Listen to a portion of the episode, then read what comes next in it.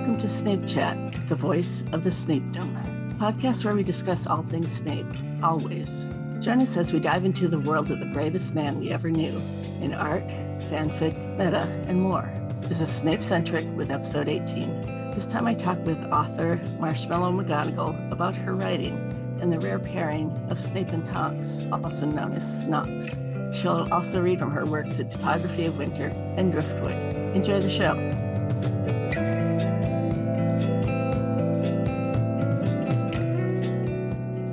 This is Snapecentric, and I'm here with Marshmallow McGonagall, an author, and we are going to talk about her and her work. Um, Hi, it's lovely to see you. Nice to have you here. you have such an interesting name, Marshmallow McGonagall. How did you come up with that?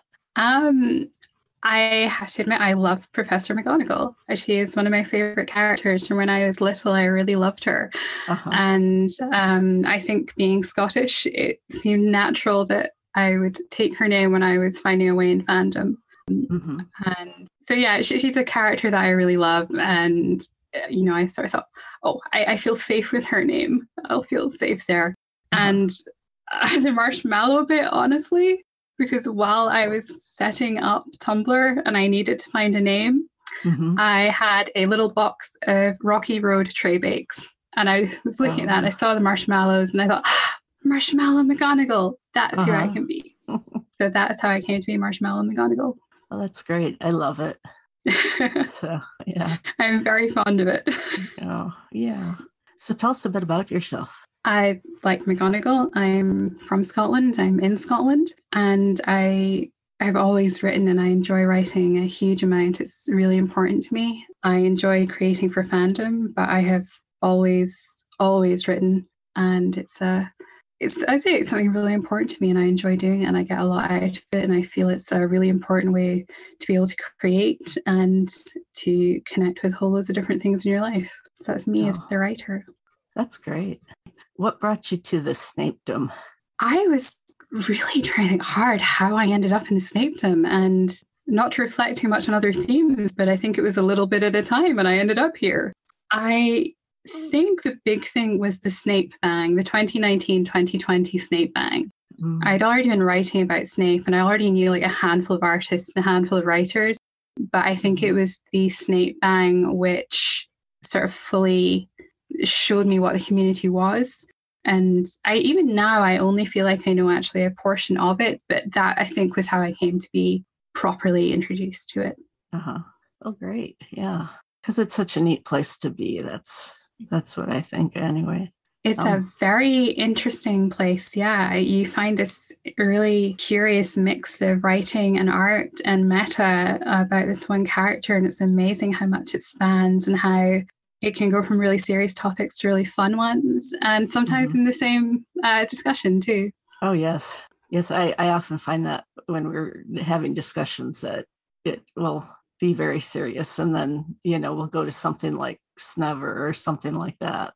Yeah, and it's the same people as well. I think we are all have multitudes in us.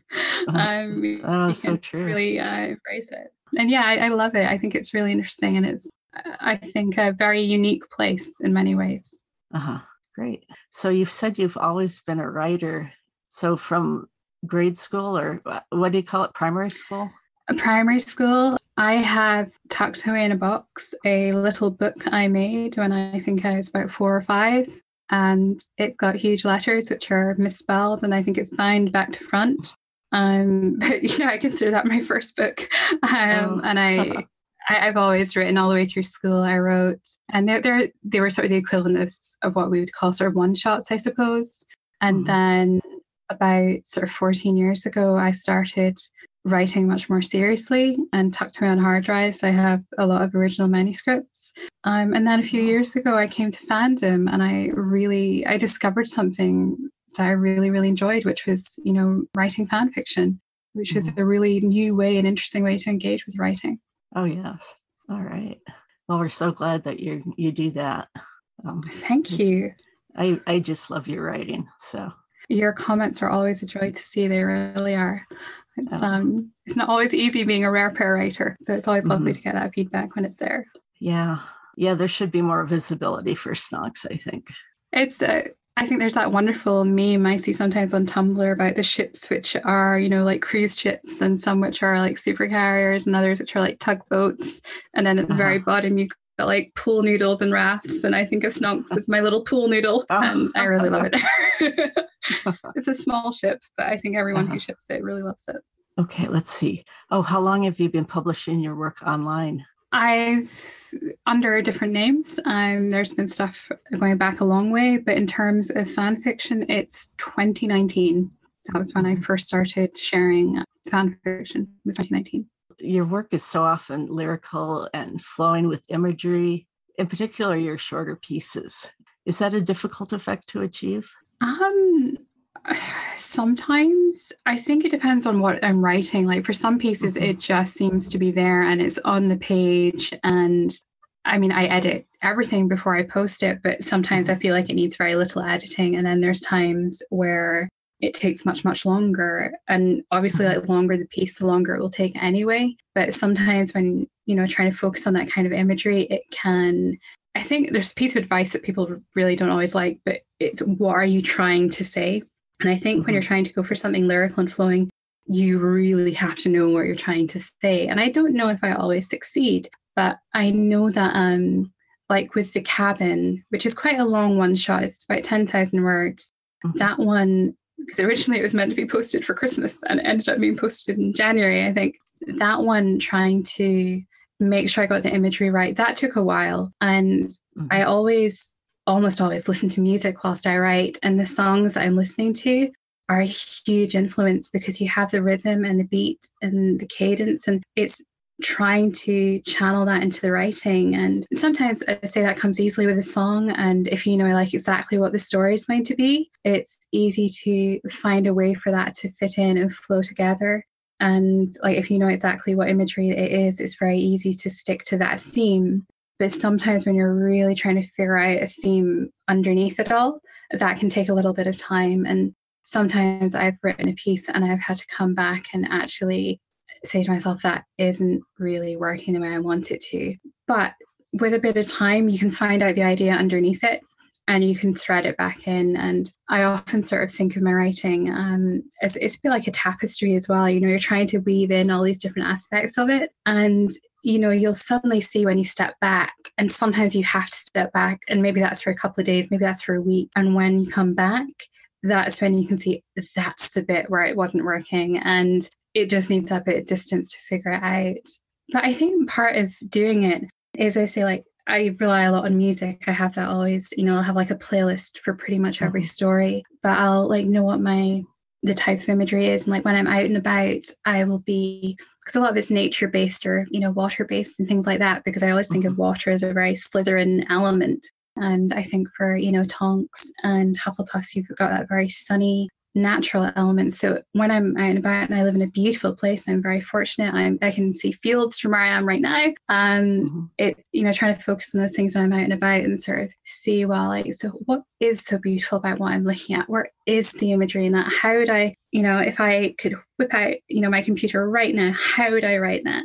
And I think a little bit of it is from that practice and it is a practice of observing the world and observing it as a writer or as you know an artist would be mm-hmm. observing it you know if we don't think it's strange if you see an artist sitting down and making little sketches of what they see or a photographer taking lots of small shots and i think as a writer you kind of have to mentally do that as well and it isn't inherently just sort of nature or something like that but when you see people out and about you know if you see particular action or a particular emotion or even if you're watching tv i can find sometimes like i can have a movie on or a show and it's just a particular moment and it can be like a gesture or something.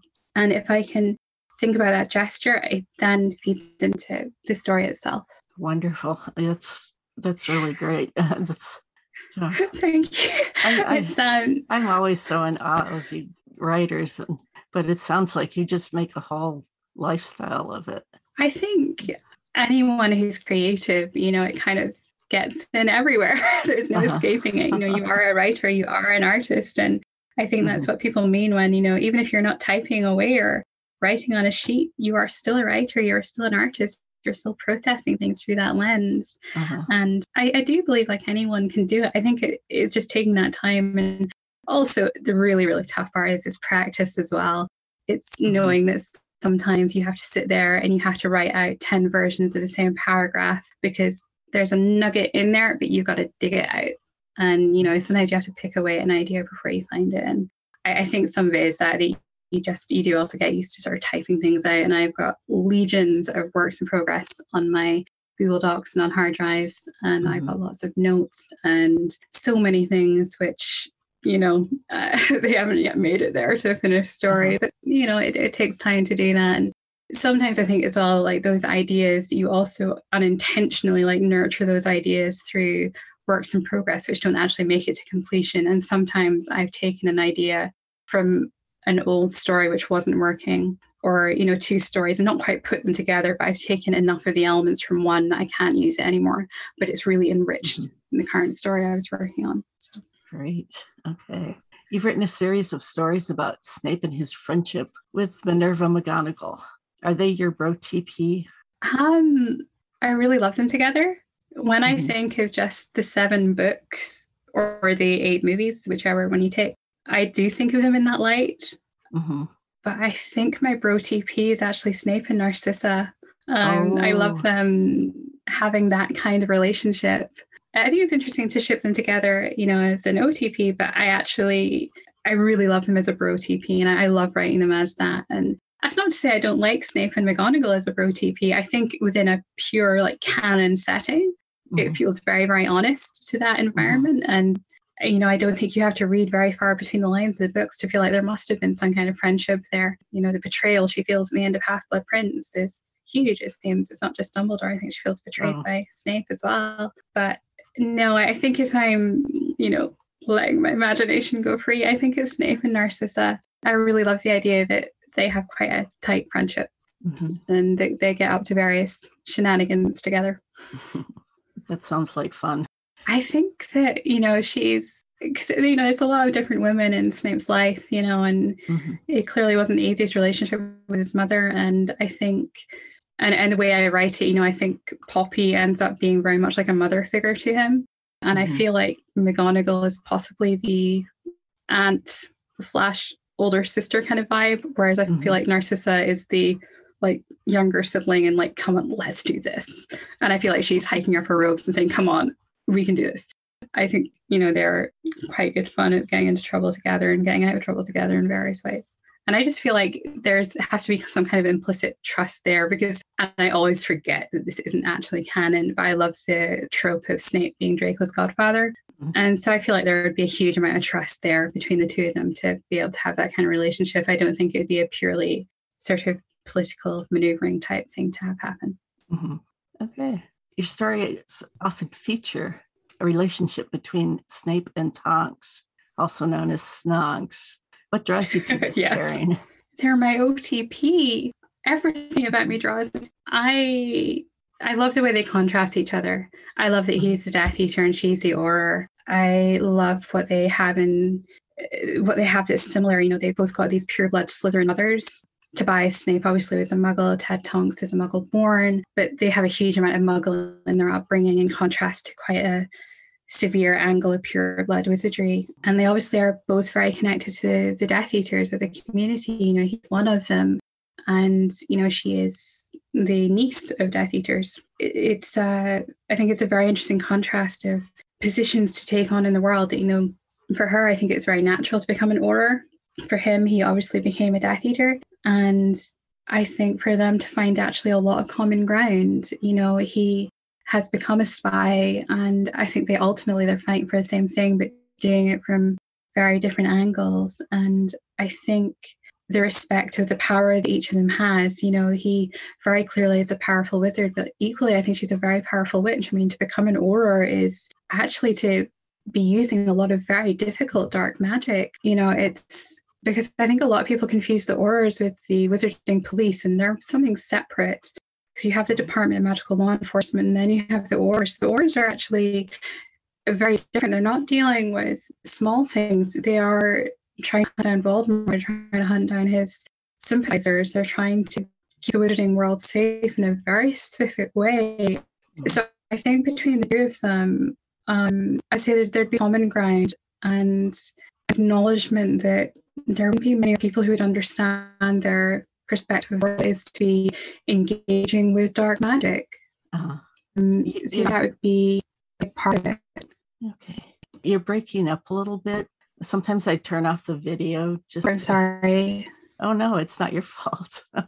but um so it was nice seeing you and we'll keep talking though. I, um, I but yeah, I, I think it. Yeah. Oh, go ahead.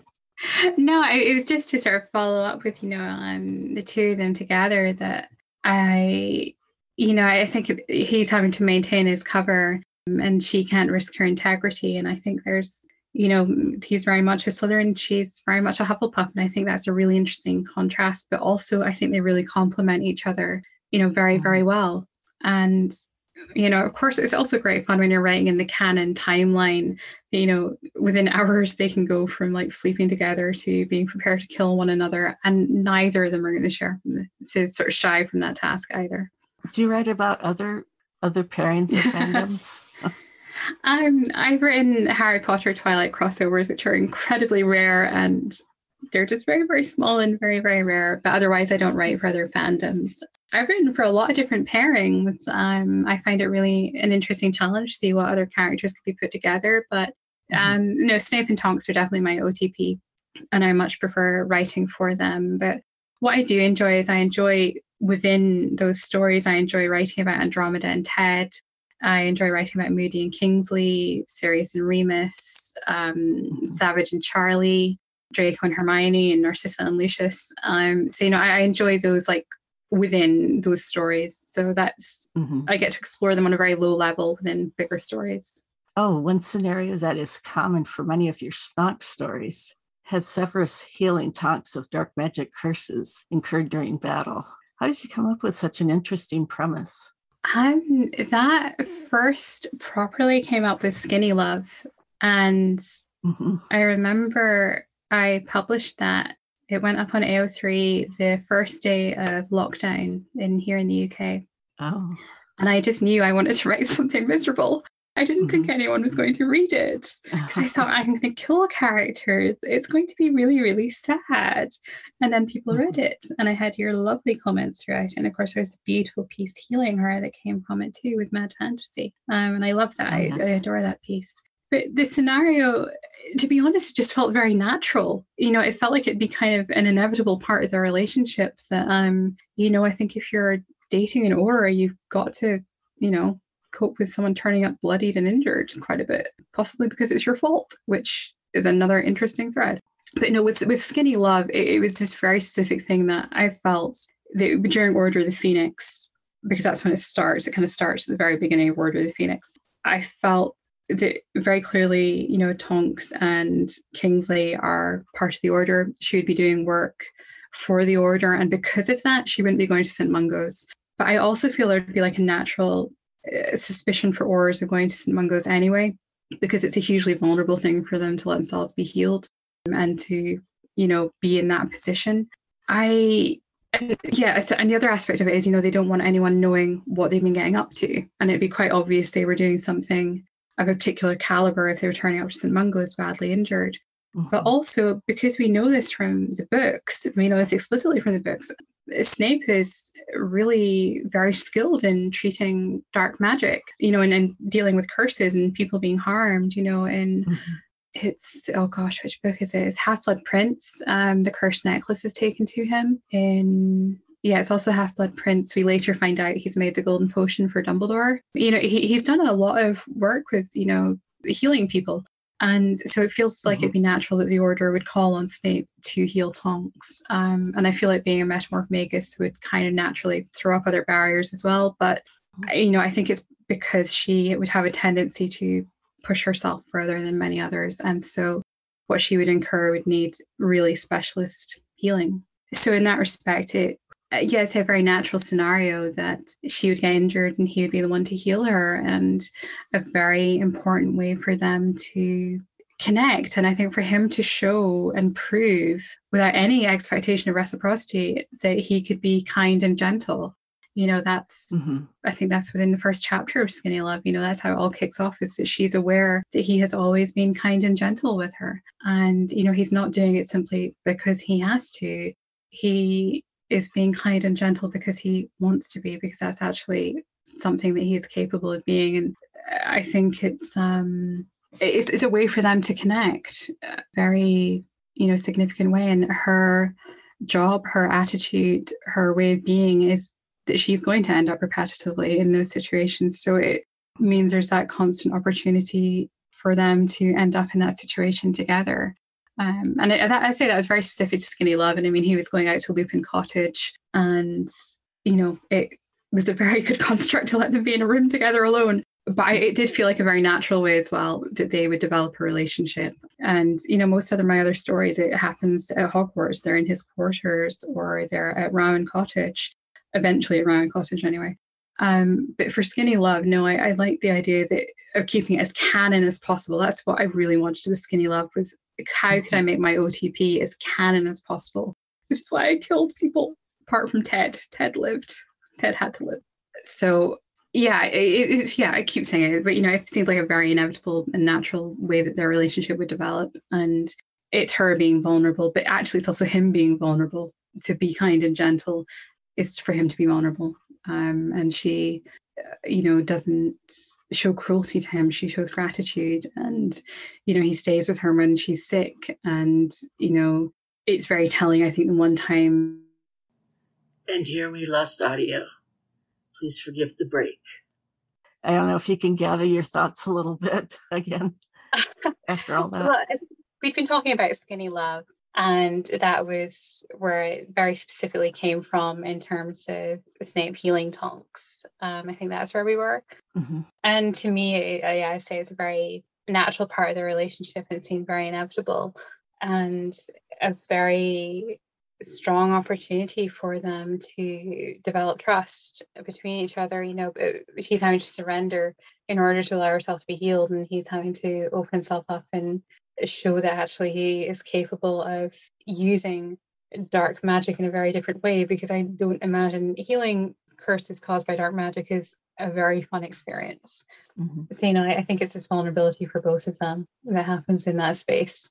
And yeah, it's just a very natural you know progression you know of their relationships that's what would happen you know the, the Aurors are not going mm-hmm. to be going to st mungo's especially the ones who are working for the order and he as we know from canon is the best person to be dealing with those kinds of injuries i suppose you could call them um, they're not dealt with by poppy or generally speaking other healers he's the one who people go to when they are you know attacked or cursed or in some way harmed by dark magic. And I think for them together, it's there's an element of conflict in it because you know there's that challenge of he's complicit in it to a degree, but on the other hand, she is perhaps not always fulfilling her role as an Auror completely honestly because of the interaction that they have together. So it's a very interesting space for them to be in.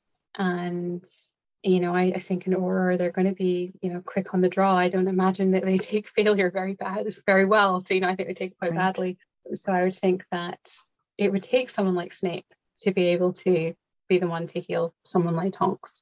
Mm-hmm. And you know, within I say the skinny love stories, which I say as close to canon as I could make it without, you know, being canon.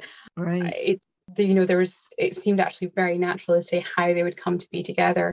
And outside of, you know, um, those stories, so you know, like the antidote or the topography of winter, you know, it seemed again, it seemed like natural that he would be the person to try and heal her, you know, and she's going to be getting injured. Mm-hmm. She's very clearly in very dangerous situations. And if, you know, if she's going to seek help, it has to be from someone she trusts. And, you know, he very clearly can be kind and gentle.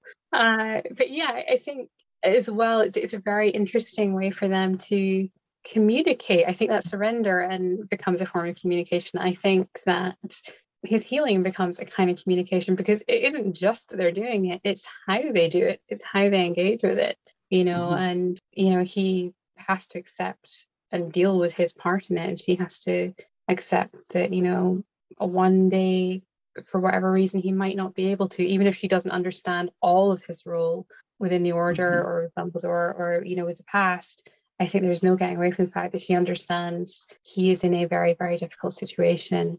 And it isn't just a way of um, them being together, but it's a way of saying, you know, if she's turning up or if he's, you know, because he, and it's one thing I've always tried having the stories, he always asks if he can heal her. Sometimes a bit more gruffly than others. He tells her, you know, mm-hmm. like, you know, move. Um, but you know, a lot of times if he says, "Will you allow me to heal you? May I? You know, will you let me?" Mm-hmm. And you know, I think that's a very important part of their relationship. And I actually feel like Snape would be someone for whom consent would actually be really, really important. And I yeah. feel like that would extend to a lot of different aspects. And I think healing is a very intimate thing. And there's a huge difference between a curse being dealt with and say the situation that happens in the topography of winter where I was very conscious when I wrote it, you know, I wanted it to be this very, very, very intimate story. And yet there's nothing that might normally be called intimate going on, but it's him healing her. Mm-hmm. Essentially, that's it. There's nothing else that happens. Mm-hmm. Very clearly, there's a dot, dot, dot at the end of the fic, and we kind of know what's going to happen. But, you know, it's, it's very clear how intimate an experience that is for them both. And I think the antidote was a very interesting story for me because that's where I changed it a bit because it's not inherently an injury that is directly from the battlefield. It is something it's, it's the way in which she is suffering. I don't know whether or not to give spoilers for this fic. um, but you know, like in the antidote, you know, it's that is a place where they come back to one another and because they, they are technically apart at that time because that's you know the that's set during like the summer of before Half Blood Prince. You know, he's got Peter Pettigrew staying with him. So she's mm-hmm. at Grimmauld Place with Sirius, who lives because we like it when people live. And, you know, it, she's done something she maybe shouldn't have done. She didn't think he would be there. You know, it's it's very much this difficult place where they then have to connect in a very different way. And he has to like confront Well, they've got to confront their feelings with each other and you know they've come together because she needs healing and mm-hmm. that conflict becomes something else and again that's a fic where i was very aware that i wanted it to be very intimate without there being what we would inherently consider intimacy happening and you know the ending of it i say the ending of it but the conclusion of it is essentially you know the question of whether they still need each other, whether they still trust each other, do they still love each other? And it's those unspoken things which they're confronting in that space because even no matter what their feelings towards each other, they are still consenting, they mm-hmm. are still having to be vulnerable, they are still having to surrender. And he is still being kind and gentle. And, you know, they are, it's, it's that very difficult place where it's, you know, are they going to be against each other in that space? Or is it going to be the two of them together against what has brought them into that space. And I think that's what's really one of the very interesting things about having him heal her. Yeah, it, it is so striking. And I just always enjoy reading it. Thank you so much. It's, I say, I, I, love your comments. It's always wonderful to see them pop up. They bring me such a lot of joy. They always make me smile. And um, it's, you know, it's it's wonderful, you know, to know that people can enjoy your stories. And, you know, I it's it's always a bit scary to share something and like put it out there in the world. And so yeah, it's it's always lovely. And I think people underestimate how important comments are to writers. You know, it's not just like, you know, mm-hmm. we want validation. It's actually, did you like it? Did it work? Did you, mm-hmm. you know, what was yeah. it you liked? What was it that was enjoyable? Um, because that's also mm-hmm. how you get more of the things that you want to read. Because if you tell a writer, I really like this, you're going to find more of that. It's kind of right we're very we're actually very mm-hmm. easy creatures when you think about it and uh no it's it's wonderful to be able to have that comments and that interaction and i also i absolutely adore the heal her piece by mad fantasy that you commissioned um from mm-hmm. skinny love that was wonderful and I, I reference and look at it often and it was very interesting and i think that was also an interesting thing is when you asked me you know, I can't remember exactly what it was, but like, what would it look like when he was healing her? Would there be different lights? Would there be you know these things going on and i had to stop and think mm-hmm. wow actually i hadn't considered those little aspects. And that mm-hmm. really made me consider the fact that you know if someone is being cursed by dark magic and it's going into their body that has to come out of their body. Right. and, um, you know it, it really is, is that kind of thing which is so thought-provoking because invariably we can't know all the questions there might be about our work. So when we can be asked questions it really makes us think.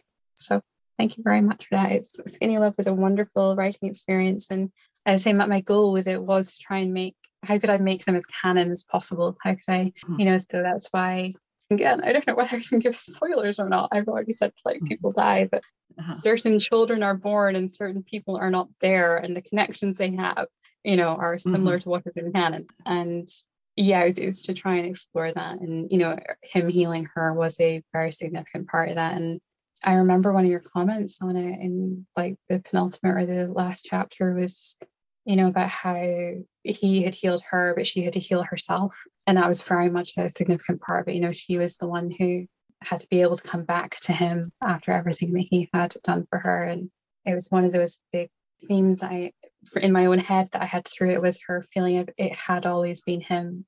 Like there was no different version of him after the war. It had always been him, and he was all of these things.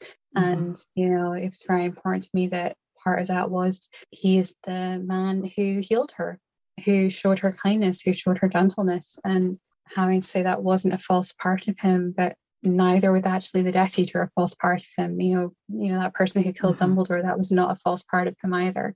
Um, right. And so I think, I think that's right. You know, the healing thing is again, it's interesting as it incorporates very, very real aspects of who he is as a character. And I think to be healed is to have very real aspects of who Tonks is as a character, which is someone who mm-hmm. is putting herself in very dangerous situations. As I say, you know, the Ministry of Magic has the Department of Magical Law Enforcement, who are not the Aurors. The Aurors are separate.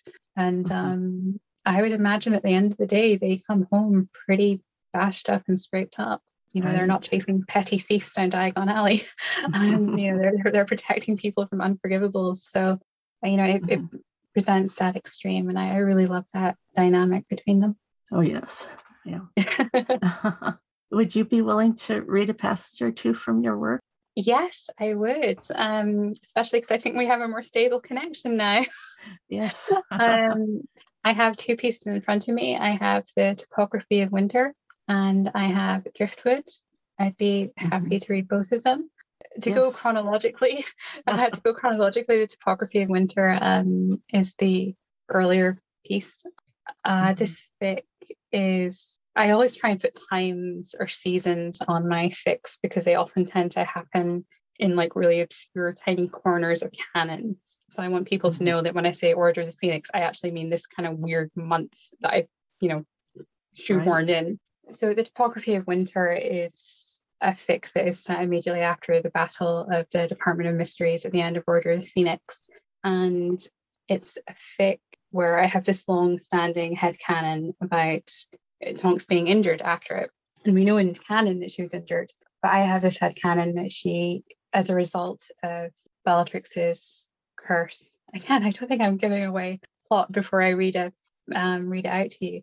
But to explain it, I, I've long term had this head canon that she has the scar across her back in the skeleton, the shape of a skeleton of a tree in winter.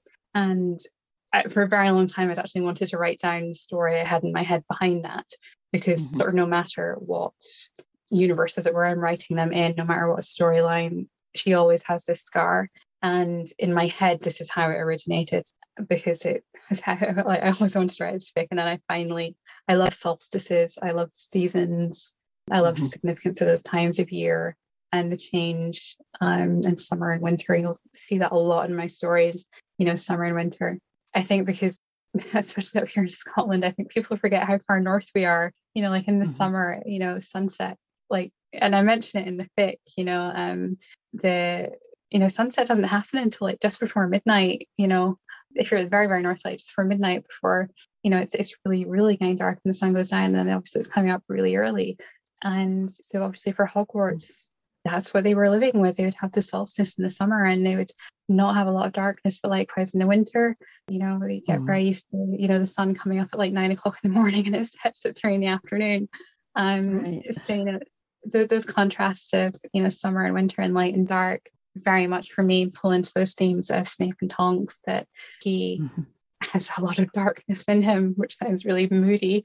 And I always think of Tonks as being very much of summer you know, his mm-hmm. birthday's in January, and I always had canon her birthday as being in July.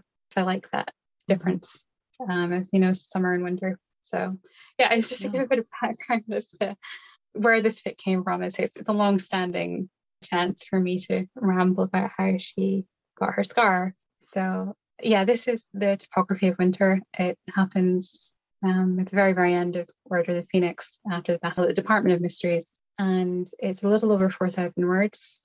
It, just in case anyone needs to know, the rating is mature, but there are no archive warnings that apply. It, it does, it is an angsty fic. It is about curses and recovering from a curse and healing and scars. And uh, yeah, so the topography of winter. The castle spent the day basking under clear blue skies, the ancient stones soaking up the first heat wave of summer, and still the dungeons were cool, the corridors lit by torches which left pools of orange light rippling across the flagstones.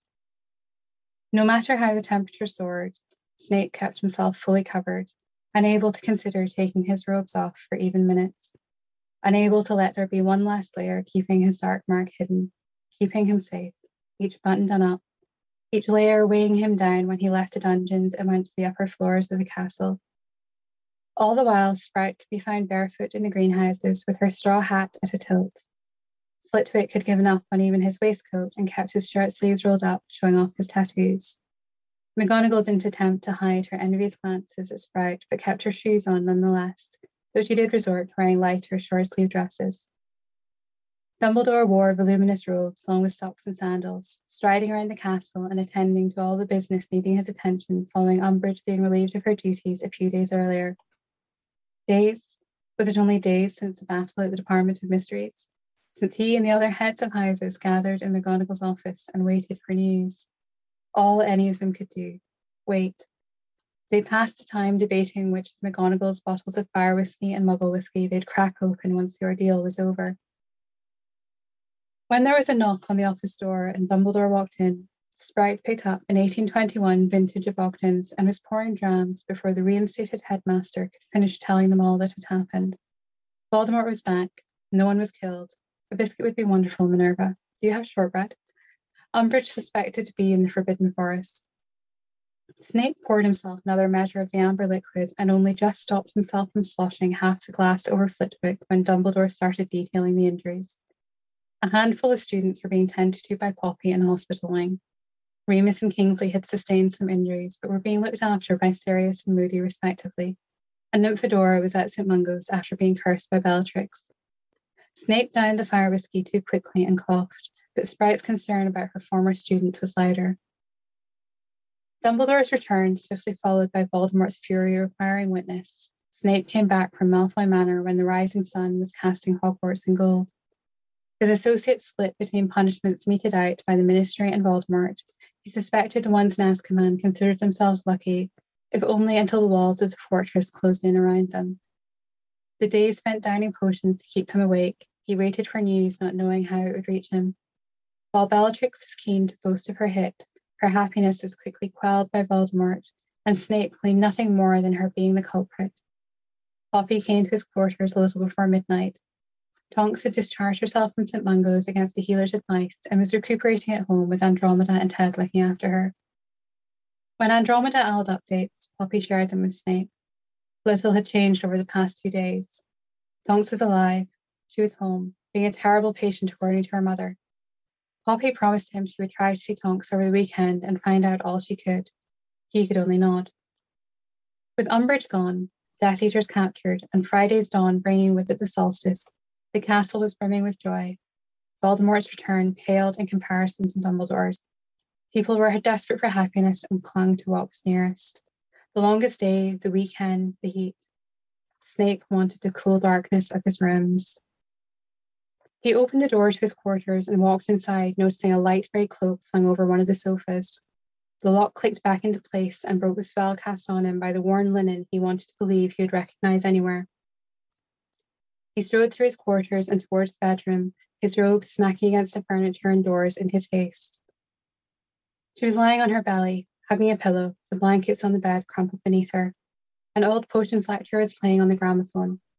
Seeing him, she smiled and began to slowly push herself up. Finite. The lecture stopped. She knelt on the bed as he crossed the distance between them. He took her head in his hands and she saw his mouth. Well acquainted with the ache of waiting for weekends, this week was closer to an eternity than usual. The robes billowing for days through her thoughts were tight in her hands. He deepened the kiss, and pain seared across her as she pressed herself to him. Gasping against his mouth, she pulled away and sank down. My back. He grabbed her arms and crouched on the floor. And that's where you were cursed. She nodded and buried her face in his shoulder. Eyes stinging, muscles burning, the smoldering curse barely smothered by potions ready to reignite. Which is why you were, he swore. A strangled whine escaped her when she tried to raise her head. How are you even here? he asked. Breath ragged while pain rained down on her like arrows, his robes in her hands, his stiff collar brushing her ear, his pillows and blankets, his quarters, where she was meant to be. Jailbreak. Excuse me? For the briefest moment, there were only his low words. Days spent listening to people, never hearing the one person she needed. Trying to draw in a deeper breath only made the pain flare. She licked her lips and tried to focus on his breathing. Savage, she said. I am officially recuperating at their place for a few days. The sea air and all that. Indeed. The empty fireplace appeared somehow smaller without the flames dancing in their enclosure, the absence of fire creating the wrong kind of coolness. Candles flickered from the large mantelpiece, and the lamps near the bed were lit, small compensations for the usual light which inhabited the room. Her back rose and fell in an ever steadier rhythm, and he wondered what lay beneath the old cotton bracing her, what evidence still marked Bellatrix's attempt. What about your recovery? he asked. I'm not. Pain echoed through her hollow laugh. Severus, they don't even know where the curse hit me, let alone what it was. I've got potions and that's it. He almost froze, except she could feel his heartbeat, could feel where his fingertips pressed into her a fraction more. I'm here, she whispered. No one's trying to extract the curse. Days, days since she was hit, days for the curse to. What did they give you? They're in the rucksack. Still grasping his robes, she leaned against him and reeled off the names of the potions as she slowly pushed herself up. Sitting back on her ankles, her hands on his shoulders, she met his gaze and promptly wanted to lunge forward and put her arms around his neck, kiss his jaw, tell him how she missed him in ways, words. He moved his hands to her hips, eliciting a shout of pain from her. Don't, she pleaded. Don't pull away. Don't touch there. Don't go. Please stay. Eyes screwed up, fingers digging into his shoulders, quick breaths to try and evade each stab of the curse should she dare draw from deeper wells. Atop the blankets, his fingers spread out either side of her on the bed. How to hold her. How hurt you? From beneath long lashes, she searched his dark gaze, the dangerous glint betraying them, the anger fenced in, but still there, still reeling. The order was told the Death Eaters who escaped the ministry didn't escape punishment.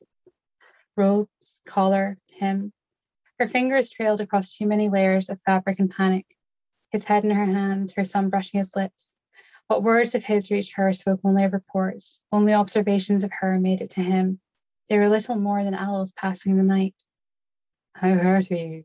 he repeated, and this time he didn't try to mask his fear. I don't know. Voice cracking like ice, the swells beneath rushing forth, tears streaking down her cheeks, the fractures freezing over as she fought not to go under, fought for a deeper breath, fought to remember where she was after days of dreaming. I don't know. He withdrew his wand and conjured a handkerchief. With each delicate sweep of her face, her breathing steadied. He tucked loose strands of hair behind her ear and stroked her cheek. His hands fell his gaze to her lap as she tucked his cravat loose and undid the topmost buttons of his robes and shirt enough that she could slip her hand beneath. You're too warm, Severus. Stiff cuffs and rows of buttons, no escape for his dark mark to contemplate, no armor to be stolen with ease. Fingers stretching out to nudge her, worn cotton against his touch, he gave a small laugh and raised his head. What else am I to wear when my t shirts continue to disappear? Her fingertips trailing up the back of his neck, he drew in a deep breath. Didn't want to admit the limits of cooling charms, didn't want her to stop. He murmured her name, a quiet plea. Help me up. He took her hands in his, and rose billowing around him, rose with a stiffness reminiscent of apparition. Her knuckles white, he didn't waver as she pushed against him, wincing with each bend and stretch to maneuver off the bed. Barely upright, she wobbled, stumbling towards him, against him, as if he were waiting for her to catch on. His mouth was pulled up in a half smile when she pressed her lips to his. Searing pain and simple pleasures. Squeezing his hands, a week of things he wanted to say thrown away in an instant. Deepening the kiss, the buttons of his rose pressing against her, the thin t shirt, no protection. She let one of his hands go, then the other, making herself pull away so she could undo his robes, well acquainted with how the task required the attention of both hands to carefully push the cloth covered buttons through the finely tailored buttonholes. Her gaze firmly on his robes, he let his gaze wander across her, assessing everything he could without touching her. Merlin, he wanted his arms around her, wanted to kiss her neck and undo her shorts. Her touch firm as her hands swept beneath his robes up to his shoulders, his patience was waning. He withdrew his wand, shrugged off his robes, and threw them in the direction of the armchair behind him. There was a muffled thud as the massive fabric hit the upholstery. Her smile coy, she glanced at him and proceeded to make quick work of finishing her previous attempt on the cravat. She handed him the lengths of black linen, and he didn't look away from her as he tossed it towards his robes. There was a slow, soft sweep of rustling as the cravat landed on the chair, then slid to the floor. With swift tugs, she had his shirt untucked. Her attention turned to the cuffs. First his right sleeve, the buttons undone, cuff rolled up to his elbow. Then her hands were on his left arm. She stroked the back of his scarred hand, let her fingertips trail across the intricately carved handle of his wand, cradled his wrist in both hands, her thumb brushing across the white buttons and lingering where the thread attached them. Jaw clenched, he swallowed, wanted to look away, wanted to distract her. Each button undone, more of his dark mark emerged, and she was rolling the sleeve up, smoothing the fabric, and her hand swept down his forearm to settle around his wrist. Slowly, she raised her head and met his gaze. No more distractions. How hurt are you? he asked simply. Every inch she tried to pull up the t shirt, a reminder of how the pain relief, poor as it might be, was wearing off. As far as her waist when she lowered her arms, hands going to her face. Breath dragged in, their reluctance threatening to choke her, and his hands were on the collar of the t shirt. One quick yank, and the fabric was split by a tear several inches long. Her arms fell to her sides, and she stole a kiss. With the fabric gathered in each hand, he gave one more tug, and the t shirt ripped down to the hem. I like this one, she said, where the well worn fabric likely couldn't take another reparo. I have others. He'd known she wasn't wearing a bra, but where was her holster? Glancing at the bedside table nearest the fire, he saw her wand lying close by a stack of records. It wasn't as if the thin leather straps always braced her, but seeing her bare made his stomach lurch in a way he never wanted to experience again. He nudged the t shirt over her shoulders, she inhaled sharply, trying to swallow back the wince when he brushed her skin just shy of where the pain lived. The torn cotton hit the floorboards with a soft crush of autumn leaves. Turn around, he said. She shook her head and he arched an eyebrow. She stared at the floor as she undid and pushed down her shorts. Stepping out of them, she kicked the crumpled pile of clothes aside and turned around. He swore. I fell off the stairs and into the chamber after she hit me, said Tonks quietly. Her words too measured and careful, she added, Kingsley managed to break my fall with a cushioning charm. And he would do the same again, said Snape. You know that. She could only nod. The bruising and abrasions refused to betray the impact she fell from, refused to acknowledge that cushioning charms didn't soften blows so much as stop them being fatal. From high enough, water could turn to stone. Kingsley left himself open to attack so he could stop the stairs turning into an ending. Lamplight caressing her, the hostile grip of the curse thrown into sharp relief. It began on her left hip and crossed her back to branch out across her right shoulder, blade like the skeleton of a tree in winter. The curse didn't hit you, said Snape, prodding his jaw. It grazed you. That's why there's no impact light. Tonks tried to speak, but all she could do was reach back. His hand taking hers, she turned around and buried her face in his shoulder. The shadows flickered, hackles raised by what was left unspoken. He kissed her hair, closed his eyes, listened to her breathing. She was alive. Merlin, she was alive. His suspicions about the potions given to her could wait. She couldn't. Will you allow me to try drawing out the curse? Yes, she said without hesitation. Yes. He pressed his lips to her hair again, then squeezed her hand. Come on. He led her back to the bed. Get comfortable. She gave a bitter laugh, and he murmured apologies. Climbing onto the mattress, she didn't let him go. He kicked off his boots and knelt on the bed, relenting at her quiet plea and lying down alongside her. She lay on her front, half on top of pillows and half on top of him. Her hands slipped beneath his shirt and settled above his heart. Let this be any other night. Let her not be waiting for him to cause her pain. That time would come soon enough. How much is this going to hurt? she asked softly. More than a jinx, he whispered, lips by her ear. but less than a dressing down from Moody. Her laugh like a secret, he kissed her neck. Wand in hand, his fingers spreading out where she was untouched by the smouldering curse, he sank onto the pillow beside her. Potions might dampen the fire and slowly suffocate the attempt on her life, but they would cost her too. How high was the price already? I trust you, Severus. The incantation, a steady rhythm from his lips, her hand not moving from his heart, fire found her and reignited from hip to shoulder. She arched her back, pressed against him, buried her face in the pillow. Sweat pricked on her skin and streaked across her body. Her panting didn't halt him, but brought his other arm around her, his fingers tangling in her hair, she sought his gaze, the dark glint which would surely be a glow from the flames licking her. Burning heat, the colours stolen from solstice nights, the barest hours of darkness bereft, now his magic invoked the same light. Relentless words, but only the slightest movement of his body with wand work. The old curse drew from her whines honed by centuries of pain, whimpers of agony transformed into sharp articulations while his magic wrestled the darkness creeping deeper like thorny vines, the poison resisting every inch of the way. His wand moved with an easy grace his other hand on fingertips pressing into her through damp, tangled hair, to be able to give reassurance, but he could only offer her litanies of Latin.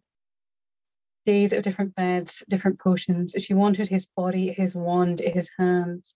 She could endure burning again for him to be the one who healed her.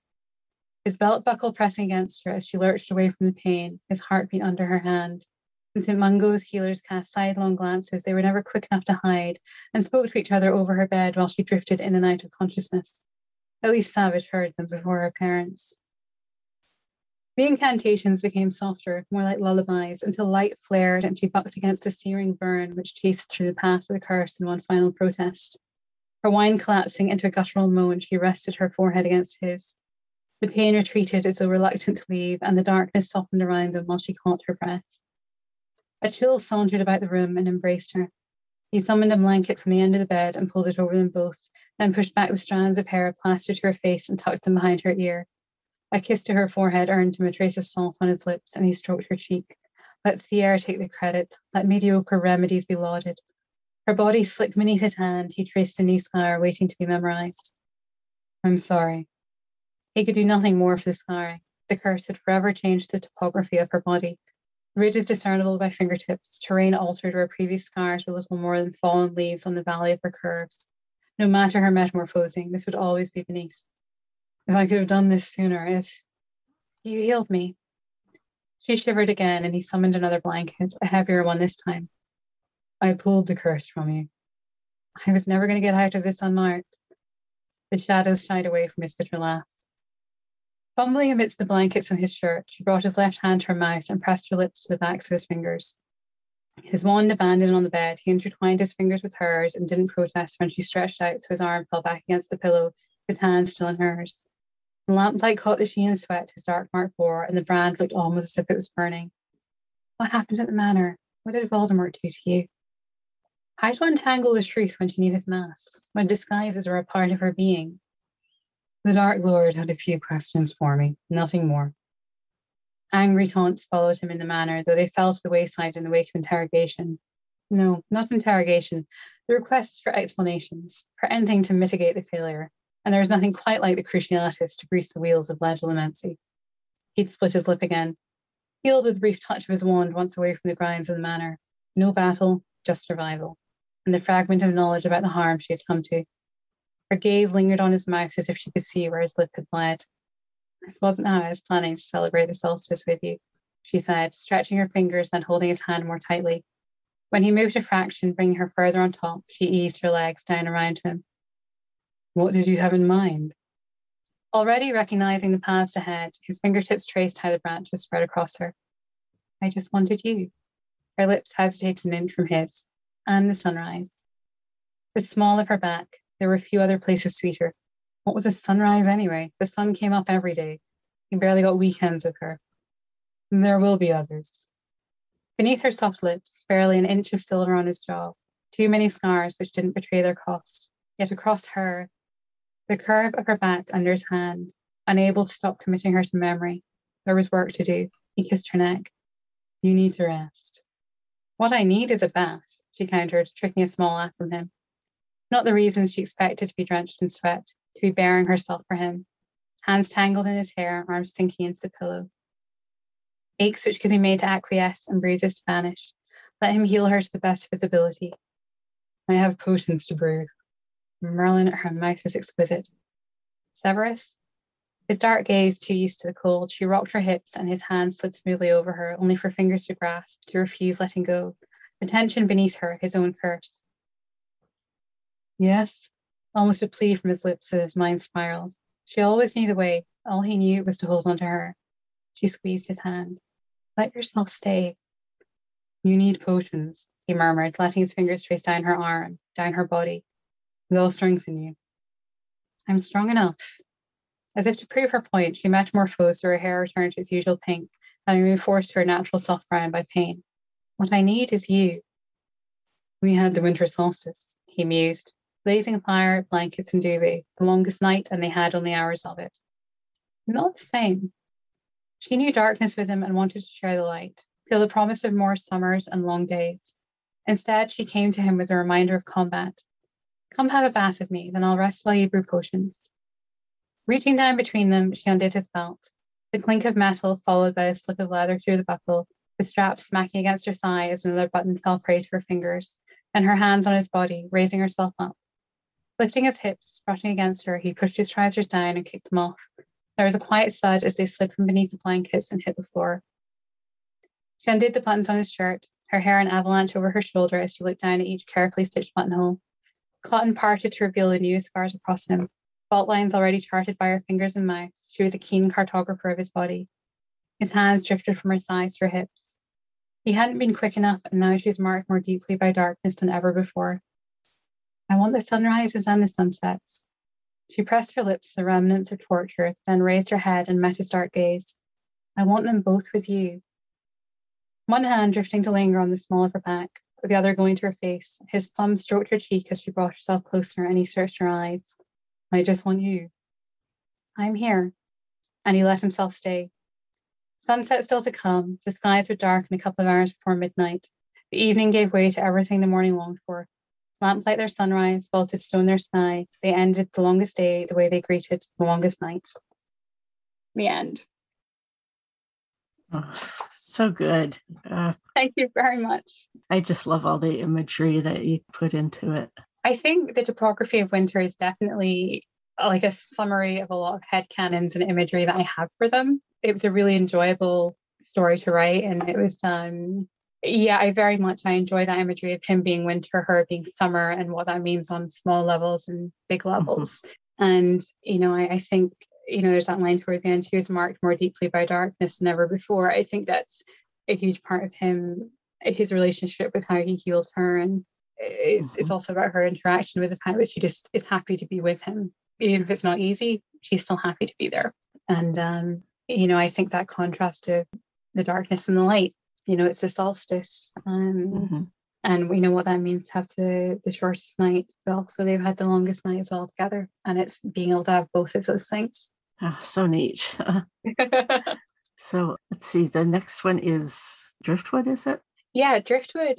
I think for me driftwood was an exercise in trying to let go of being a bit of a perfectionist sometimes. It started mm-hmm. off as a five and one you know that trope of you know the five times they didn't and the five times they did and I was trying to get this story to work. And in the end, I mean, this, the summary for Driftwood is simply fragments. And, you know, I realized that's just mm-hmm. what it needed to be. It just needed to be fragments. It's post war, immediately post war, like as soon as the battle's over. And, you know, it follows the weeks. It's not quite months. It's maybe like it finishes maybe like the end of summer, beginning of autumn, like at a push. Um, but it ended up being this thing where I just very much had this feeling of different scenes. And interestingly, the, the title Driftwood comes from a song called Driftwood by a Scottish band called Travis. And it's a beautiful, slightly mournful song that I really love. And I was listening to that song the whole time I wrote it. So I had this very strong imagery, I had this very strong feeling of music with the piece as a whole apart from like a sort of slight mention of it, there isn't really any dialogue in it at all. And, you know, I just wanted it to show this like progression, this not quite a montage or anything like that, but just this progression of moments and for it to have almost a bit of a dreamlike quality to it in a funny way. Um, it's, it's um, going through these moments and how those moments come together of their relationship. And, you know, most of it takes place in Azkaban. And obviously, we get a few glimpses of Azkaban in canon. And, you know, I very much. I have different, you know, depending on what I write, I have different feelings about what would happen to Snape immediately after the battle because he survives the battle, of course. Um, and, you know, it's very hard to think that he wouldn't end up in Azkaban for a period of time. And, you know, I think in that kind of harsh environment, I just wanted something that was like completely stripped back to kind of demonstrate and explore what that might have been like and how I say that had been for their relationship. And, you know, being an Auror as soon as, you know, the ministry is back in control and Voldemort is banished, she would also be back in her job. And because she survives as well, obviously, it's a pretty safe mm-hmm. assumption with everything that I write that every, everyone survives unless otherwise stated. Mm-hmm. um, but yeah, that, that's what this piece is about. So this is Driftwood. Again, it's got a mature rating. There are no archive warnings that apply. It's, it's got some pretty heavy angst, and it's you know mainly set in Azkaban. So um, yeah, this is Driftwood. Years to prepare, hours on the battlefield, and then over all at once. What remained of the Auror department finding one another and immediately beginning to pick up the pieces. Kingsley running, Moody not far behind, Voices from the Wizengamot calling out across the rubble that Snape was a danger. Snap decisions, his wrists being bound. Kingsley's apology as he took him by sidelong apparition to the fortress on the rock and away from pointed wands. Waves whipping air around them. Kingsley pinched the bridge of his nose, held his hand over his mouth, and stared out across the expanse of white horses. For my own safety, Snape forced himself to say. Kingsley's weak smile and gentle nod of admission, like bile to swallow, into a cell and back into childhood memories, separated from his associates who graciously took up the duties of the banished Dementors. Their vicious protests conjuring echoes of screams and venoms Snape couldn't shut away quick enough. Head in his hands, fingers digging into his scalp and drawing blood. A captive shout pulled his attention from the stone floor where the corners of boulders refused to give themselves over to easy definitions of curves or sharp edges so he could count them. The slam of Tonks's body against the wall was too quiet, as if she inhaled the impact to keep it from reaching him. The bars across one wall of his cell affording him a glimpse of her bloody mouth. The sneer of his associate faded at her quick reflexes. Bleeding, she was gone. Water dripped from the ceiling, landing beside where he sat, somehow louder than the waves crashing against the fortress. Fingers flexing, no wand in his grasp, the urge to check, refusing to abandon him. He stood at the back of his cell while she crouched down and slid a tray through the hatch in the bars, metal scraping against stone like squawking seabirds which used the fortress for rest but never to stay. Stepping back, arms by her sides, she didn't leave. Deadlock, a forest of bars between them. Torches in the corridor drenched the granite in an orange glow which poured down the walls and pooled on the floor the length of rowan in her hand moving as if caught by a breeze. The slightest twist of her wrist brought steam rising from the bowl of soup in front of him. The standoff halted at her admission they knew he was exacting his own punishments on himself. Little they could do to stop him. Her plea mouthed, words she could give no more to than her soft lips finding the shape of hope. Paralyzed by tendrils of uncertainty, he stayed frozen, her gaze falling to the no man's land between them, the sea robbing him of the chance to hear her breathing. She was briefly a statue, then she turned and walked away, carried from him like driftwood on the water. Stones scraping against his rough prison robes, he slid down to the ground. The soup was cold before he could bring the bowl to his lips. More information wanted. A chorus of his associates crashed around him while his wrists were bound. With Savage's arms around her, Tonks was half hidden in a doorway near the gate while her colleagues escorted Snape from the prison taking him into blinding sunlight so he could be dragged to the depths of the Wizengamot, where decisions were held hostage and the wildest waves couldn't reach no matter how the white horses thundered. Kingsley on a regular visit to the prison, Tonks by his side, quiet conversation strode towards Snape. Coming to a halt in front of the bars, her proximity violating the basic tenets of Auror training. Tonks turned away to face the wall opposite, hands held behind her back. Kingsley beckoned Snape to come closer. No time for hesitation. Tonks' stance didn't falter when Snape reached a few inches past the bars, his fingertips brushing the palm of her hand. Torches blazing, her fingers frantically curled to capture his in the flickering shadows. Snape brought him Snape brought up speed in the investigation, the state of affairs shared. Kingsley nodded and Tonks fell into step with him as he walked away down the corridor. No window in his cell, she was his sunrise and sunset. Every encounter became an opportunity to search for patterns in her metamorphosing. All he found in every glance she afforded him was a chance to catalogue how her eyes became darker until she found the depths of night and stayed there. Kingsley personally returned Snape's wand to him, escorted him, wrists unbound, through rough hewn corridors. Torches flickering where the summer sun couldn't penetrate. A hand on his shoulder, the entrance looming with its rust coated hinges which extended across thick metal. A survivor of the harsh conditions, brutality on either side, Kingsley tried to speak and shook his head. His smile soft, he opened the gate. She was waiting beyond the boundary. Jagged rocks surround the audience once the gate closed, a protest of hinges brought to heel. Walking towards her, his time in the fortress gave him a parting gift of wondering who he was approaching, whether he was being granted a familiar escort from the island or if. On the exposed rock, unbridled doubt choked him, and excited summer gusts rushed around her. Cloak billowing, she was unmoved, though her gaze was fixed on him. Sunlight shattering on the sea, the sparkling glints almost a siren call. She reached out and he grabbed a hold of her like a man drowning. She squeezed his hand three times in quick succession and he tightened his grasp. A decisive turn, and she sidelong disapparated with him as white horses surged over the rocks, waves flooding the uneven ground before racing back to the sea.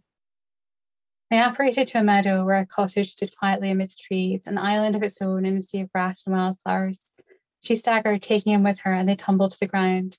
Sinking onto his back, she scrambled to keep a hold of him and straddled his too body. Her forehead resting against his, her swallowed words and gasped breath the sweetest sounds. He found familiar paths across her body, a long reacquaintance beginning through cloak and robes. Then he took her face in his hands, his thumb brushing tears across her cheek. He searched her shining eyes. Then his name was on her lips with a smile for the first time in a year. The scent of crushed flowers blooming in the air, sky turning molten as the world was cast in gold. Birds chattered in nearby woods, and she whispered one more plea. He murmured her name, pressed his lips to hers, and his fingers drifted to tangle in her hair as she deepened the kiss. In the sunset, no bars between them, they could begin again. The end. Yes, that's wonderful. Thank you so much. Yeah, I think that's my favorite piece of yours. It's uh, just Thank the you. imagery and the desperation. He's isolated. He's he's really really isolated. I think, and Mhm. um, I was very much aware that he's in a position where he's constantly doubting himself. You know, there's these moments, there's these fragments, indeed, like like between them, and he doesn't know what to make of them. He he is unsure, and you know, it was important to me to get those glimpses. They're, they're sort of wound in throughout these glimpses of his past, you know, thinking about his Mhm. childhood or his associates, the prison. And, you know, I think his life has been characterized by different prisons, you know, and, you know, for me, it, it was a chance to explore that. And of course, the cottage at the end is Rowan Cottage, which turns up in a lot of my stories. And uh, I just I, I love that last sentence, you know, in the sunset, no bars between them, they could begin again, you know, and, and that was their relationship starting again.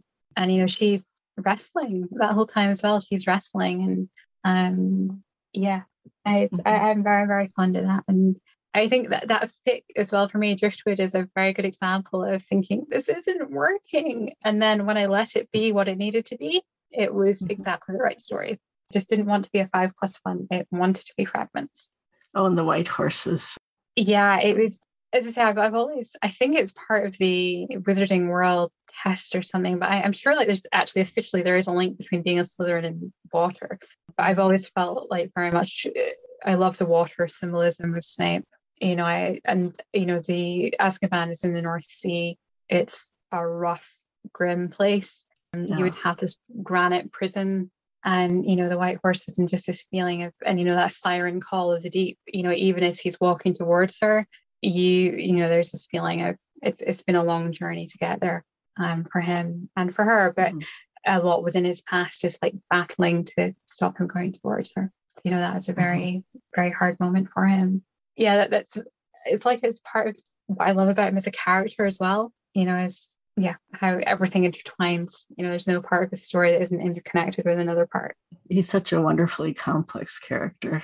he is. I mean he's i just i love that he's full of contradictions Mhm. like you know he's he's he can practice dark magic but he can heal people you know he's a spy Mhm. he's yeah, I, I just I say I love that contradiction in him, and I, I love how much he's. And I, I think I try. I hope I reflect this in my stories, but how much of his story is shaped by grief as well as love. Like we talk about, you mm-hmm. know, a lot about his love for Lily, but you know, it's his grief. His grief is a huge part of that too. There's his grief for Lily, but you know, you get the feeling there's this grief for his past as well. Mm-hmm. And I actually went back because I am like before we sat down, I went and I was rereading The Prince's Tale because I previous episodes and stuff that I've listened to, you know, you've referenced it, and I thought, you know, it's ages since I read that. I really should read that. Mm-hmm. And I was struck by the inevitability and how, as you're reading that, you're thinking, no, like make a different choice, and you already know mm-hmm. the ending, and it's it's a really affecting thing to have happen to that character. And yeah, it's, it's interesting when I go back and look at canon because I try and in my writing, I have this thing where I like try and be honest to the canon world, even if, even if I'm not honest to canon itself. And you know, I, it's really interesting, you know, the kind of character that he is, and like I, I love using his occlumency stories as well, and how you know it just is such a perfect descriptor for how he has lived his life hiding things and keeping as much yes. hidden as he can and having his guard up, you know, and it feels like it'd be very much a natural thing for him, but it's it's so interesting to see it deliberately implemented. And uh, yeah, it's just it's kind of heartbreaking though reading The Prince's Tale. I don't generally mm-hmm. actually read Deathly Hallows very much. And uh, mm-hmm. to read it again, I was like, oh, gosh, I'd forgotten this. And you know, yeah, there's that tiny bit of me that's thinking, no, maybe, maybe he'll be still be alive afterwards, and he really, really isn't, unfortunately. And you know, he tries so hard, and I love that about his character. He he really tries hard, and like, mm-hmm. and he's an exceptionally brave character. And you know that yes. that's kind of like what I loved putting into Driftwood in the end is that it's an act of bravery when he walks towards her when he's let out of the prison. You know, he's terrified. He's absolutely terrified when he does that.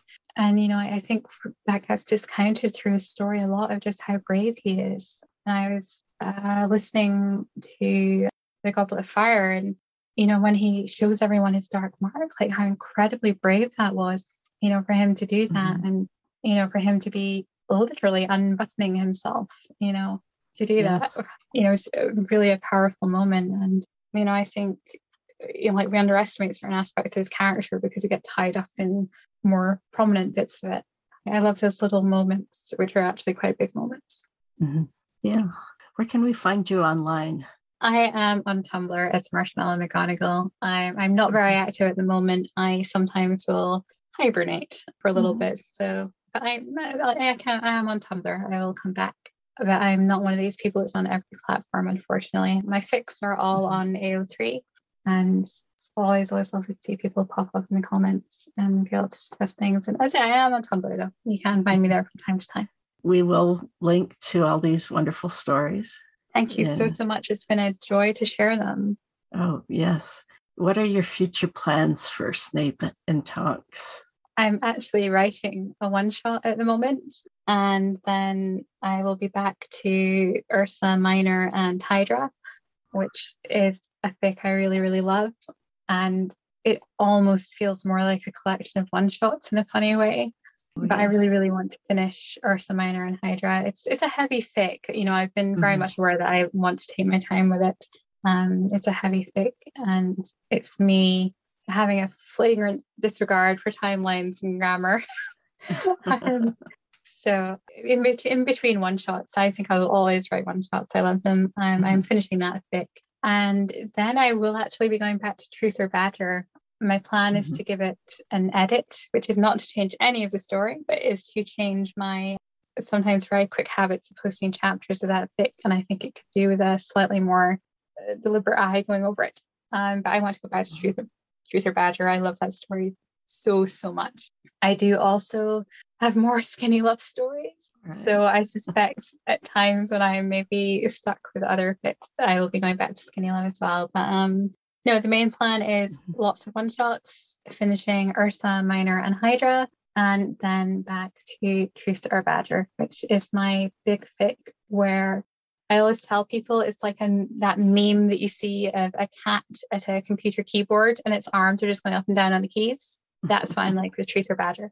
Um, I really love that story, and it's it's where I feel like I get to explore so much more of their world. I get to spend time with Andromeda and Ted. I get to spend time with Savage and Charlie, and mm-hmm. even Sirius and Remus and everybody else. It's, it's a lovely world, and of course Poppy, because I absolutely love Poppy Pomfrey, and I think she is one of the many underrated Hufflepuffs in the world. So, oh yes. um, uh, yeah, that, that's that's what I want to get back to. But um, I will I will always post one shots. I'm I have a, a really good relationship with one shots. I kind of have to write them.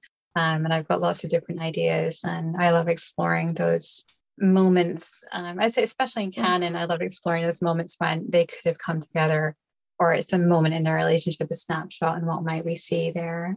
Yeah, it, it's one of the things I love to do, and I, you know, I love to see, you know, what more I can uncover of their relationship. But yeah, Truth or Badger is calling because I find a lot of one shots which are really just me wanting to write bits from Truth or Badger, and I know they belong in that mm-hmm. story instead. um, so yeah, yeah. That, that's the plan. So yeah, it's one shots Ursa Minor and Hydra, which is lovely because we get to have lots of little Teddy in that story. I think Teddy's a really cool character. Mm-hmm. And he is, like Tonk says, a Hufflepuff. He is definitely a Hufflepuff, uh-huh. no matter what anyone else says.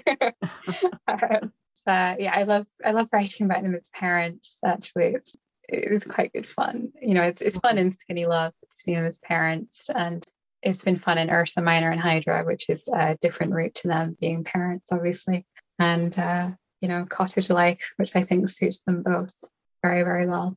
But they've got they've got a bit of time in Truth or Badger before they get there. That's mm-hmm. Truth or Badger is planned. It starts at the very beginning of Half Blood Prince, um, and it's planned mm-hmm. to go through to the end of Deathly Hallows. And currently, it's I think I left it in November of Half Blood Prince, and it's already 100,000 words. So it's going to take a little while to oh, get wow. to the end. But yeah, it's it's interesting because since I started writing, I've written so many other things, and I've discovered lots of other different head canons and ideas. And yeah, mm-hmm. I love Truth or Bad. Right, so I, there's something about being in the dungeons and you know, having Poppy nearby and having, a say, Andromeda and Ted and um, getting to have Tonks and Hogsmeade, it's it's a really nice place to, you know, try and write something that acknowledges canon but is not trying to be devoted to canon by any stretch. So yeah, that's uh, that's a story I'm looking forward to getting back to. I really am. Uh, I would say that, that there will be one shots. I'm always going to be writing one shots. So, do you have any advice for first time writers? Oh my goodness. Oh, I think there's a lot of advice out there, isn't there? I think when it comes to fan fiction, above all else, I think you have to try and enjoy it. If you're not enjoying it, then there's something, you know, going awry, which I mean, for some people it works to plow through that. For other people, I think it's maybe time to try a different story, a different pairing. Um, but I, I do think mm-hmm. it needs to be something enjoyable. And, you know, that goes for like, you know, statistics and stuff like that as well. You know, I'm a writer I absolutely, and I'm very open about it. I hide statistics. I have a skin on AO3 that I use. I think if you're going to enjoy writing, it can be very easy to get bogged down in mm-hmm. comparisons with other writers. And, you know, I, I love that phrase comparison is the thief of joy. And so oh. just it's important to you know find joy in your own writing and you know what you explore and do that. I think as well you know to remember that you're not obliged to share everything you write. I say i've got lots of things which i haven't shared for all manner of reasons. You know there might just be you know the story's not finished or it's just an idea it's just some snippets. But you know it's, it's completely valid if you write and never share it. You know it doesn't make you more or less of a writer by any stretch you know it's i think it's just important to enjoy doing it and again i think with fan fiction you know you have to find uh, your own way with how you interact with canon you know i've written I've never done a full on AU. I'm, I'm, not that kind of fan fiction writer. I, I absolutely admire people who can do it. It's just not a strong point for me. But you know, I very much will figure out like, do I do something like Skinny Love where I'm trying to stick really, really closely to canon? Or do I write something like Truth or Badger where I say it's set in Half Blood Prince and I got huge way into it before I realized that um, Moody was in Auror and he was still alive. And I thought, wow, I'd completely forgotten that he dies at this point in canon. Um, I was just like doing my own thing. Um, so, you know, I think like to remember that you're allowed to interact with canon in whatever way you want. You know, if you just want to write coffee shop AUs, go for it. If you want to mm-hmm. write coffee shop AUs which happen in Hogsmeade, go for it. If you know you want to write something that's completely canon compliant, or as I love the other tag, was it canon complicit? You know, it's I think there's how you know interact with it the way you want to, and like be proud of what you make. Like mm-hmm. you're the only one who could write that. That's amazing. Be proud of it. You oh, know, I, I think we forget to be proud of ourselves, and um, you know, it's important to say, you know, I made that thing and I wrote it and I did that. And I think like all writers need to, you know, give themselves a really big acknowledgement of what they've achieved. And you know, it's it's a brave thing to put your when to put your work out there. And again, it's it's okay for people not to. There should never be pressure to do it.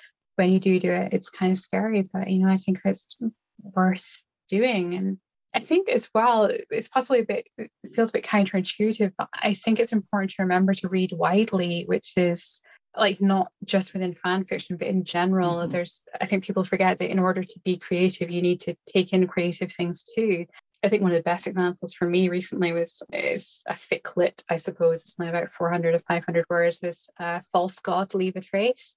I wrote that oh. actually after I read a book about sleep.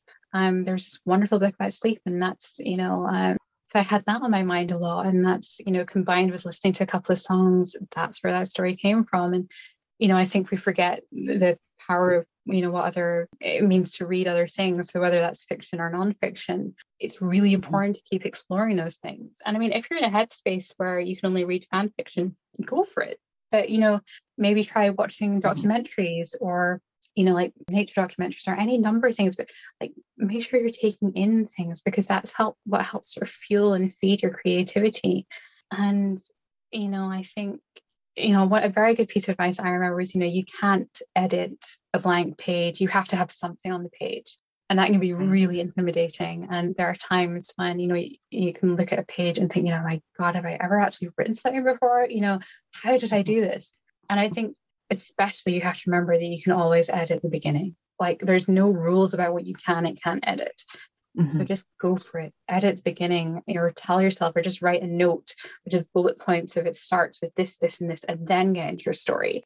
You know, mm-hmm. a really good Tumblr account is AO3 comment of the day, um, which I know you read oh, yes. from quite a lot actually. And they have fantastic writing advice on that front. And I think it's really, you know, worthwhile taking some time to, you know, acknowledge that and you know get something mm-hmm. on the page. And it may be that in getting something on the page you actually discover a different style. I mean that's where you know i've enjoyed writing drabbles which i would never call them poetry but i certainly they're they have a shifty relationship with prose you know so like you know go for it. And i think that's also again you know challenging yourself is good. Write something that's 100 words. Write something you know that's you know a different version of a drabble like you've got the double drabbles you've got you know th- there's different kind of lengths there's different kind of styles and you know when you're really struggling that's where prompts can really be good.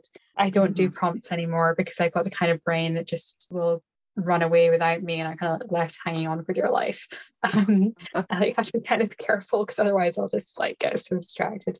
And i think I mean, of course, the obligatory thing that I have to say here is no advice fits every writer. You know, um, you'll find a lot of advice says you must do this, you must do that, and you know, it's you'll find your own way. Keep going, keep writing. Like it doesn't matter if it's not something that you're willing to share. Just keep on writing. You know, you've got to like exercise those creative muscles and just engage with it in some way. And you know, it may be that okay, you're not going to write the, you know, 200,000 word epic, but you do the most fantastic drabbles, you know? Mm-hmm. I think people forget that like we all have different skills. Like, I mean, I've written a good number of fics, but as I've said, you know, I, I certainly am not someone that can really write AUs. You know, mm-hmm. I have a, I sort of know what I'm, I'm good at and what I enjoy. And other people, though, are fantastic at those things. Some people can do a bit of everything. You know, I know like for all the things I can't do, I know that I can do a number of different lengths. I can do the drabbles and the ficlets and the mid length and all that kind of thing. So, you know, it's, it's figuring out, you know, what's comfortable. And if you're trying to challenge yourself, go for it, enjoy it.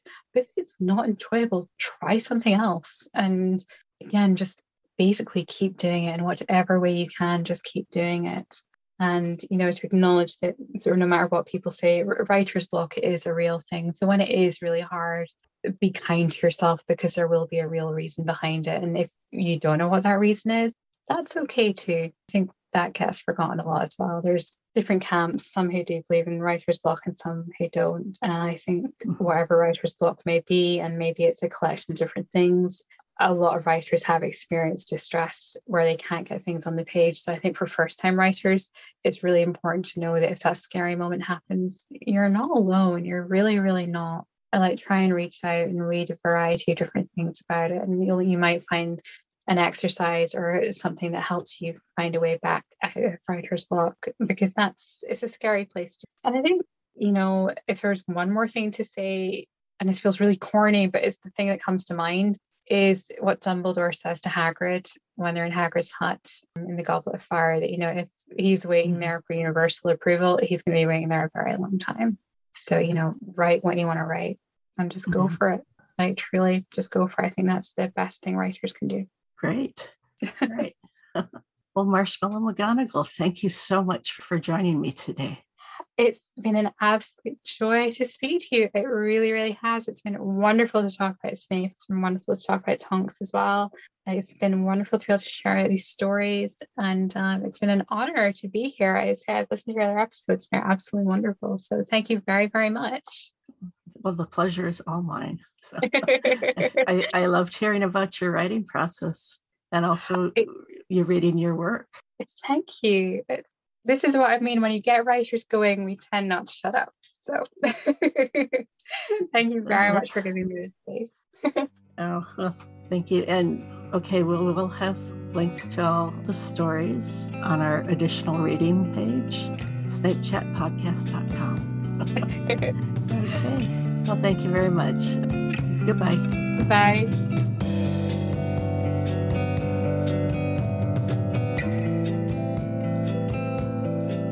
Enjoyed our discussion. Thanks again to Marshmallow McGonagall for appearing on the show. Check out the episode graphic to see the great piece Heal Her by Mad Fantasy that we talked about. We'll have that and some great fics by Marshmallow McGonagall on our website at snapechatpodcast.com. And here we must say goodbye. We wish we didn't have to, but it hasn't escaped our notice that life isn't fair. Like us on Facebook, follow us on Tumblr and Twitter, email us, or leave a voicemail. We'd love to hear from you. Support us on Ko-fi to help defray costs of production. Many thanks to Nix for continued work on our website at snapechatpodcast.com. Be sure to check out the Care of Magical Shippers podcast. Thanks for listening. Until next time, stay snarky.